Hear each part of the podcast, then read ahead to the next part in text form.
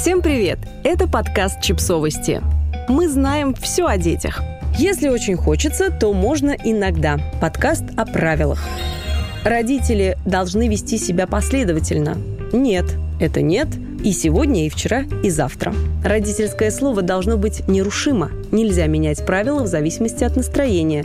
Все эти фразы всегда приводили меня в ступор. Ну, правда, как это? Вот простой пример. Еда. Всем и всегда понятно, что сладкого много нельзя. Все верно, все согласны. Но ну вот пришли с гуляния в начале марта, продрогли до костей под мерзким мелким дождем, сидим за столом, скукожившись, и уминаем вторую пачку шоколадного печенья. И нам хорошо. Или мороженое – это зло, холодные жиры, повышенное содержание сахара, в общем, жуть. А летом в жару покупали 10 пачек лакомки на пятерых и уминали без зазрения совести. Хорошо, с едой все бывает по-разному. Но вот режим, разве могут быть какие-то отговоры? Например, школа. То есть э, уже все серьезно. Каждый день надо ходить и уроки делать всегда. Но как же хорошо ее прогулять? Даже не из-за легкого насморка, а просто так, под настроение. Понятно, что не часто, очень нечасто, почти совсем никогда. Но все же иногда проснуться под будильник и сказать вслух «сегодня не идем в школу», спим.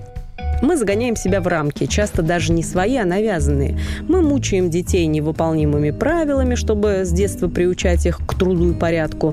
Мы стараемся соответствовать непонятно чему, вместо того, чтобы жить, исходя из реальности сегодняшнего дня. Все это неправильно. Неправильно, что правила важнее жизни. Неправильно, что нет, это всегда нет. Нет, ну, в смысле, все вовсе не так. Нет, это нет, исходя из тех обстоятельств, в которых мы сейчас находимся. Сейчас февраль и минус 2 с мокрым снегом. Конечно же, мороженое на улице нельзя. Сейчас июль и плюс 25. Мороженое не просто можно, а нужно есть на улице.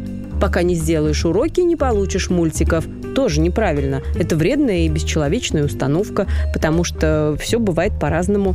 И бывает такое настроение у ребенка совсем никакое, минусовое, и такая усталость, что нужно дать ему эти полчаса мультиков, чтобы он просто выдохнул, и только потом посадить его за уроки, а то и вовсе их отменить и пойти гулять с ним вместе. А не говорить ему назидательно «пока не сделаешь уроки, не получишь телефон», хотя именно об этом мы с детьми и договаривались, когда дарили им первые мобильники. Договаривались, да, но жизнь разная, и порой можно и передоговориться. И ребенок должен понимать, чувствовать, знать, кожей ощущать, что мама всегда будет сначала учитывать его, а потом говорить о правилах. Сначала выслушивать его аргументы, спорить с ним, снова и снова вникать в ситуацию и пытаться понять, почему же так неинтересно на математике или на музыке, и только потом говорить о правилах, о том, что нужно закончить то, что ты начал. Не обязательно. Иногда можно и нужно бросить прямо сейчас то, что опостылило. И тогда появится шанс найти то, что интересно. Иногда нужно не выполнять свое обещание, быть вместе до самой смерти и уйти от нелюбимого человека, чтобы встретить любимого. Но для всего этого нужно с самого детства точно знать. Ни одно правило никогда не может быть важнее тебя, кроме одного – никакого насилия. В остальном ты свободен, несмотря ни на какие подписи и обещания.